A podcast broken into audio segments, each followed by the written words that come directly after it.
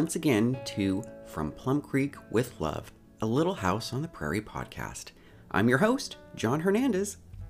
I have to say, this was a fun episode to watch. It definitely had more humor in it than I had expected, um, even for just Little House standards. It, it made me chuckle quite a bit. So, before we go ahead and get started with this recap portion of the episode, um, again, I came across zero bit of trivia in all of the publications that I've been reading through. So, we are going to then explore seven degrees of separation on the prairie. The first newest character that we meet in this episode is played by actress Ruth McDevitt, and she looked familiar, and I needed to confirm. So, visiting the IMDb, I was able to confirm that yes, she is in the movie Alfred Hitchcock's The Birds. What was more exciting to learn was she was the head camp mistress in the original The Parent Trap with Hayley Mills and Hayley Mills. And that's pretty much all I got for this episode's pre show trivia. There's a little bit more at the end, but again, I don't want to throw out any spoilers. Today's episode is entitled If I Should Wake Before I Die. And if the title should give us any sort of suggestion, we are up for some sort of madcap hijinks this episode. Originally aired on October 23rd, 1974, and written by Harold Swanton, and directed by Victor French. The episode begins with a close up of a pair of old hands playing an auto harp to the tune of Camptown Races. The camera starts to zoom out, and we see that we are at the Ingalls house. We are then introduced to Maddie, this woman who is visiting the Ingalls. It's not immediately explained why Maddie is there at the Ingalls house, but she is kind of giving a small instructional introduction to the auto harp where she talks about it's all about having to train your brain to do two different things at the same time, like rub your stomach and pat your head. At which point, all the girls make an attempt and achieve it in some sort of fashion or another. The two skills I would like to be able to do at the same time walking and taking a drink of water from a glass. No matter what, I always end up with water on my shirt. Maddie then starts another sing along with her auto harp to the tune of Go Tell Aunt Rhody. As they're making their way through the verses there, Laura kind of just sits back and she starts to look kind of unhappy. And Maddie asks her, you know, what's wrong? And Laura then lets us know I don't like to sing songs about death. She says it just makes her feel sad and she doesn't want to feel sad. But Maddie steps in and lets her know that as a woman of her age, she is not afraid of dying. She's she simply sees it as the next leg of, an, of a journey, moving to a new town, finishing a quilt, something where you're just ready to put it down and move on to the next step. Caroline steps in and suggests a change of mood by requesting the song Going to Boston.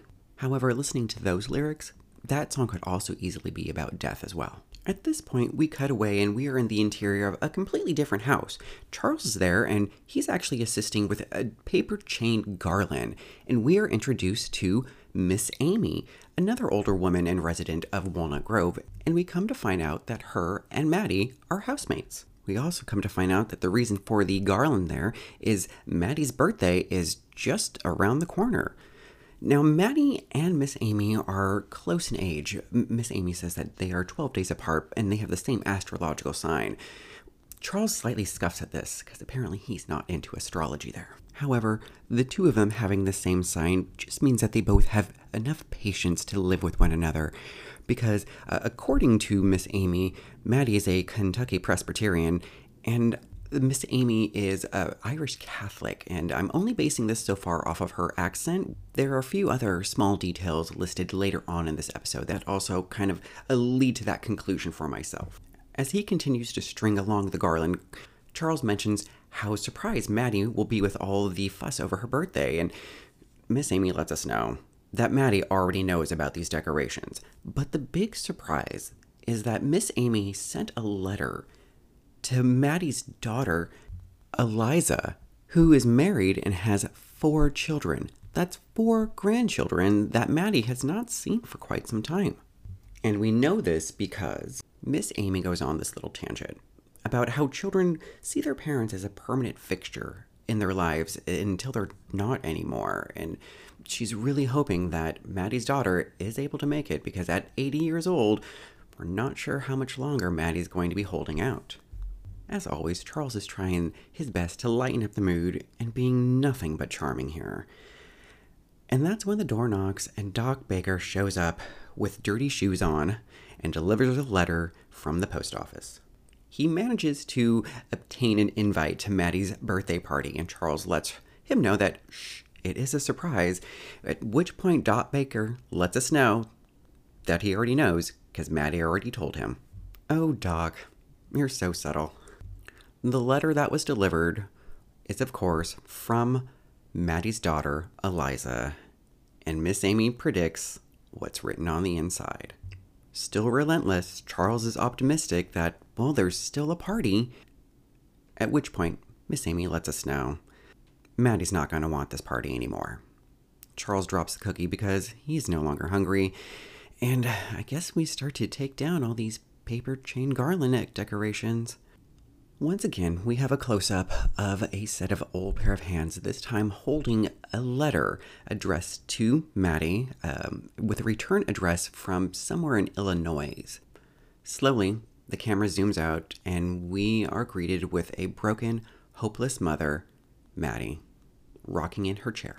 With the paper chain garland draped over the chairs in the kitchen, Miss Amy is busy not only tidying up, but also trying to counsel her friend here. She even says that they can now celebrate their birthday together. Miss Amy will make the birthday cake, and Maddie can blow the candle out because she is the older one there. And Miss Amy is actually standing right behind Maddie, uh, reading the letter that showed up from Eliza there, which I know is rude and you shouldn't read over somebody's shoulder, but we all want to know what's in that letter. And what's written in that letter is a sad, sad excuse. Paraphrased, it says, Glad you're well. Can't go. Husband has work in Chicago. We're well. See you soon. And let us know if you need anything. Loving daughter. Dear Miss Eliza did little. What your mom needs is to see you. I would say that a visit falls into the anything category. That's what the invitation for her birthday was for. Do something. Yours truly. At this point, Miss Amy starts to defend children in general as they are growing up and says that we sometimes forget children have their own lives. And she goes on and on and on. And we want to agree with this. But don't. It's a trap. As she's delivering this giant monologue of a story, the camera only stays on her. We're supposed to forget about Maddie. We get one shot of Maddie sitting in her chair listening as Amy starts to talk about her own daughter. Then the letter falls from her hands and the chair stops rocking. We now have visual confirmation that the cemetery is located right next to the playground because that's where we are in our next scene at Maddie's burial. Maddie's coffin is actually decked out with a very lovely floral arrangement. Um, I almost have to wonder where do the flowers come from? There aren't that many wildflowers on the prairie that we have seen so far, and I doubt Walnut Grove has a florist. The only people we see at the beginning of this funeral is a man, a woman, and four small children. And none of them look familiar. So we actually see Miss Eliza and her family there. The camera slowly pans as we see everyone who has come to see Miss Maddie being buried. We finally see Miss Amy, and she's the only person dressed in black. And she's standing in the background, away from everyone else, next to the wagon with Mary, Carrie, and Laura inside of it. Carrie asks what they're doing. Miss Amy replies that they're saying goodbye. Laura's kind of confused because, well, clearly Maddie can't hear the goodbyes. Why didn't they just show up for her birthday? Miss Amy informs us that you can miss a birthday, but you can't miss a funeral. That's just the way things are. And Laura says that that seems a little backwards. Uh, you should have your funeral while you're still alive. That way you can say all your goodbyes. We get a very slow head turn from Miss Amy, looking over at Laura, wondering if she just heard that correctly. After the funeral, Charles escorts Miss Amy home and offers her some hospitality because, you know, she's living alone now. And she just turns it down. Although she is reluctant to go inside of the house, she does let us know that she does have a wide array of plans to go ahead and keep herself occupied. When she's finally inside her house, Miss Amy is really alone. Another friend is gone. She takes a hold of the picture frame that has the photographs of her children and she hugs it tight. But at the same time, I don't know about you, but I'm a little disappointed in these kids. We cut to dinner time at the Ingalls house. Mary is saying grace. Caroline mentions that she saw Miss Amy settling her debts at the mercantile today. Charles lets her know that Miss Amy is just trying to stay busy so that way she doesn't have to stay at the house all by herself, and there's nothing suspicious about paying off all your debt. The girls volunteer to go visit with Miss Amy, and Caroline suggests that Laura can go on one day and Mary can go out on a different day, spreading out the visits. As the conversation continues, I can't help but not pay attention to it anymore because I am so invested in Laura finishing off that entire corn on the cob in one take. We cut to Laura running over the hills towards Walnut Grove to find Charles. This is her first visit to Miss Amy. Uh, when she does find Charles, Charles has all the sweat stains in all the right places. Laura informs Charles that Miss Amy is sick, and Charles heads out to go get Doc Baker we cut to the interior of the doctor's office there, and Doc Baker is examining a very young ginger. How many gingers live in Walnut Grove? The mom is overprotective and unfortunately very easy to fool. Charles comes rushing in, and Doc Baker, of course, grabs his supplies, and just as he's getting ready to leave, he prescribes castor oil for the boy every four hours. Upon hearing this news, the young boy perks up, gets off off the bench, and heads to school because he does not want to be late. We find Miss Amy in bed. Doc Baker's taking her temperature and asking the usual questions there. He lets us know that um, your temperature's normal and your pulse, while it's not great, it's not bad either. The concerned gentlemen lean in a little bit closer because Miss Amy, she does have a few requests here. First, she does request Charles to take care of her funeral and wake. Promise. Her next request is that they wire her son Sean, her daughter Bridget, and try to get a hold of her long lost son Andy. Promise. Lastly, she makes a request for a priest from Mankato. Promise. And they promise. And with that, she gets out of bed and she pulls open the blinds. Charles and Doc Baker, they look a little furious right here, being duped into planning a faux funeral. As the two men profess how this is not funny, this is when we get our little house moment. Miss Amy says it's not meant to be funny. I'm desperately wanting to see my family. She puts on a robe and she starts going on about how Doc Baker would wire her children if she was actually dying. Why would you please my ghost and not my flesh and blood? She repeats the story that we've heard already about getting letters from her children and saying that anything you need, we're there to supply it for you. And all Miss Amy ever wants is for them to come see her. But none of the children have come to visit. With her youngest son, we find out that it's been 15 years since she has heard anything from him. He went off and enlisted. She concludes her argument by saying that she wants to be there and hear the things that her children are going to say, realizing that they have had all these missed opportunities to come and visit with her. Miss Amy even goes on to compare Charles and Dr. Baker to her own children, saying that you would only help my corpse, but you don't want to help me when I'm alive. And with that, she convinces Charles and Doc Baker to go along with this plan. And Miss Amy is excited. As she's moving around the house, I just can't help but draw comparison between her outfit and Gary Oldman in Bram Stoker's Dracula when his character is introduced to Jonathan Harker. Her hair, the robe, the pale complexion, it's Dracula. To pay for the funeral, Miss Amy offers the money that she has available in the till and I don't even know where this till is located at. And she plans a meal of blackberry wine, chicken and ham, potato salad, and a birthday cake. The funeral is planned for the Wednesday that Miss Amy's birthday is on. And uh, again, we know that Maddie's birthday was 12 days um, before this, so I'm not really sure exactly what date it is. But Wednesday is the funeral. As they are leaving with their new kept secret, Doc Baker has one more question What do I say you died of? Miss Amy's reply is, I'm 80 years old on Wednesday. Surely you can think of something and she also reminds us not to spare any expense on this wake. Charles and Doc Baker still just look really confused. Back at the Ingalls farm, it looks as though Charles has just informed the rest of the family about what is going to transpire. Charles does confirm it is unusual.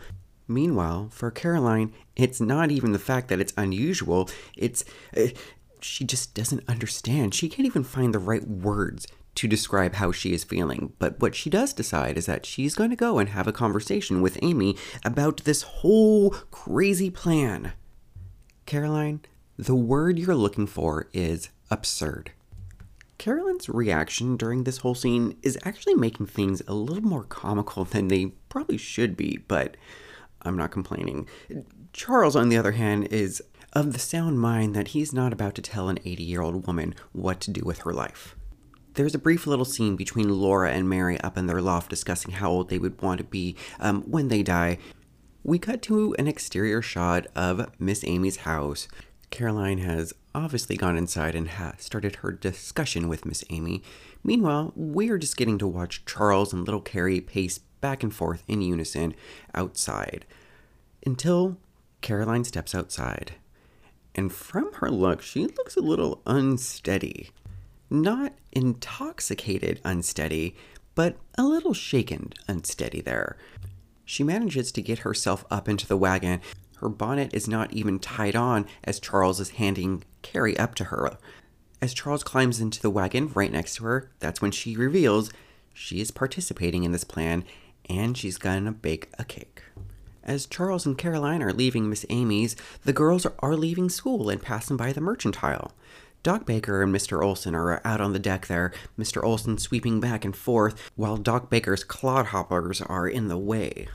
The two men are discussing the substantial differences between silver dollars and paper currency. Mr. Olson's main argument being that your pockets being full of silver dollars would more likely cause you to drown if you fell in a river. The girls stop at the mercantile, and Laura, with a little wink, inquires about Miss Amy and then the two of them leave. This is news to Mr. Olson. And of course, Mr. Olson's going to share it with one other person, and then word is going to get out that Miss Amy is not doing so well.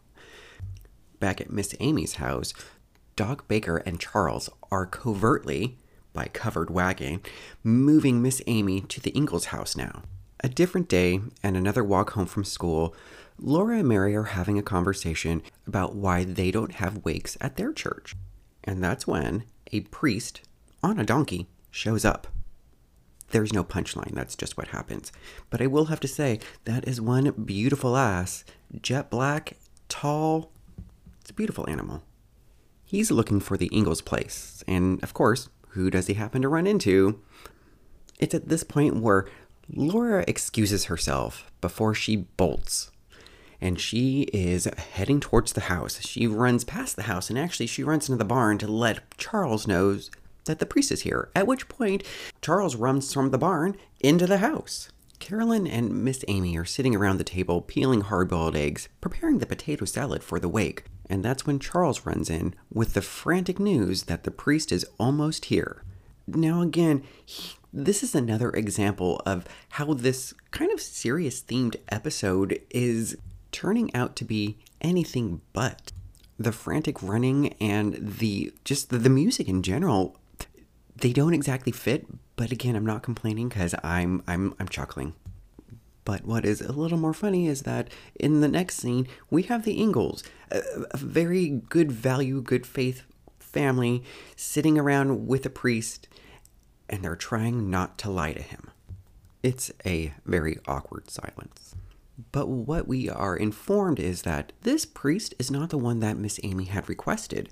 So, in preparing his eulogy, he wants to know more about Miss Amy. And he is asking questions, and Charles and Caroline are eh, maybe, maybe not, not entirely sure.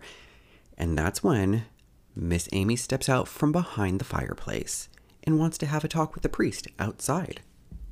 Caroline breathes a sigh of relief. She thinks that Miss Amy is finally coming to her senses, and they wait.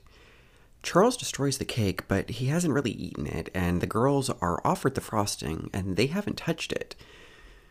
The Ingalls are not paying attention here because this one went over their head.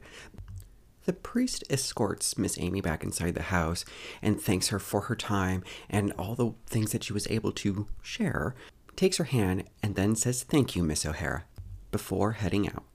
Turning to look at the Ingalls family, she says, It's my maiden name. So in the end, nobody had to lie to a priest. Act 3 The Wake, which is a very well attended wake at Miss Amy's. It, definitely the social event of the season in Walnut Grove. The music is very lighthearted too. We get to see the lovely display of food, we get to see all of our guests, and Caroline reveals the cake. And Miss Olson's reaction is what we would come to expect. It's it's very similar to Caroline's reaction earlier in the episode. It's a birthday cake. But it's a birthday cake. But our friendly visiting priest from Mankato reassures us that Miss Amy wanted it this way. In fact, he even lets us know that I can feel her presence. While this is all happening, Miss Amy is in the back room, dressed head to toe in her black funeral gown, pouring herself a shot. And I can't tell if it's bourbon or whiskey, but it's clean, and in two tosses, it's gone. Miss Amy does not need a lot. Caroline steps into the room, and Miss Amy just has to know are they having a good time? As she pulls her veil over her face and joins the party as the mysterious woman dressed in black. Out in the main room, there is a coffin, and again, some very lovely floral arrangements. Where do these flowers come from? Again, Walnut Grove? Does it have a florist? Are they shipped from Mankato? Is this Miss Amy's business? Of course, the one concern I have at this point is that there's a burning candle on this wooden coffin, and albeit it's in a candlestick, but it's on top of a wooden coffin. I wonder what's inside since Miss Amy's not in there. Still standing with Caroline next to all the food in the room, Miss Amy watches as her daughter, Bridget, shows up. And what's odd to note about this is that she seems to know Mr. Hanson and a few of the other guests that are attending this wake. Hmm. We also get to see her grandkids. She's got three of them. Following that, Miss Amy's eldest son, Sean, shows up. And again, he's having a conversation uh, with Mr. Hanson. And we're informed that Mr. Hanson has known Sean since he was a little boy. How long has Miss Amy's family lived in Walnut Grove? Regardless, it is a very lively scene at Miss Amy's house. There are zero tears, but lots of conversation and laughter happening. And again, Miss Amy's in the back, witnessing it all. As Doc Baker is standing there between Sean, Miss Amy's eldest son, and Mr. Hanson and another gentleman in the back, he pulls a black hanky from his right pocket.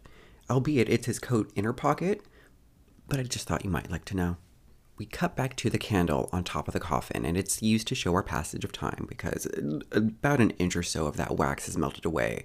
And again, this wig is lively with chatter. Bravo! Well done, Miss Amy. We have this small little conversation where Mary asks Miss Amy's granddaughter if they have wakes like this in Mankato. Wait a minute. Her daughter lives in Mankato? If a priest can come from Mankato on a donkey with no camping gear, and Charles can drive a long haul wagon with Mr. Edwards on the back, in what seems to be one day, how is it that Bridget cannot visit Miss Amy in Walnut Grove ever? Urgh.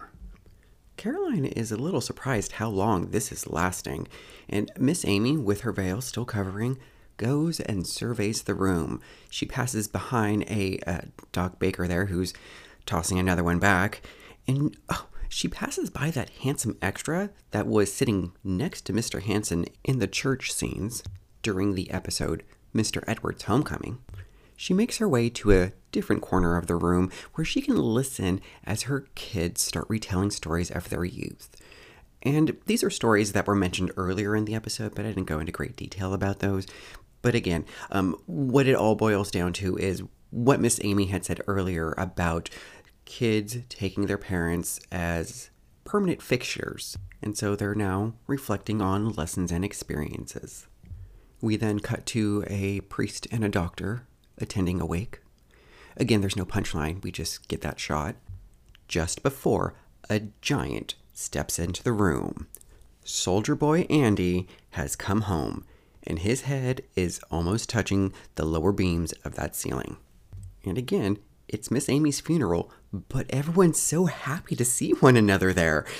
There's no tears whatsoever, even though they're supposed to be there for the wake. While they're casually catching up, um, Miss Amy is happy to see them all together. And that's when she steps forward and the reveal happens. There isn't a gasp from the room, but you can imagine that it was there. Um, and our lovely priest just looks over and says, Oh, hi, Miss O'Hara. Miss Amy is about to do some public shaming. She starts off with Andy, the youngest, because of course she hasn't seen him in 15 years, so that's the best way to greet him. And she calls him a spalpeen. I had to look that one up. Um, it's an Irish word meaning rascal. As she continues, of course, I'm just looking at this man's nice blue eyes and his mustache. His hair is 1880s by way of 1970s. It's not too bad. Sean and Bridget both ask, How could you do such a thing, faking your own death? Miss Amy is unapologetic. She declares that her own kids are the reason that she went to such desperate lengths, aka faking her death and planning her own wake to get them to come visit her. I'm going on 80. I may not have many more or any birthdays left. And she concludes that's her whole reasoning behind it. And she doesn't care if it's foolish. And she collapses into a pool of tears. And her three children then embrace her while also crying. We finally have tears at this funeral. But that's when Charles, almost on the verge of letting his tears finally go, decides to change the tune, and DJ Ingalls reminds us that this is a birthday party as he pulls out his fiddle and starts to play. None of the grandkids have come up to say anything to Miss Amy.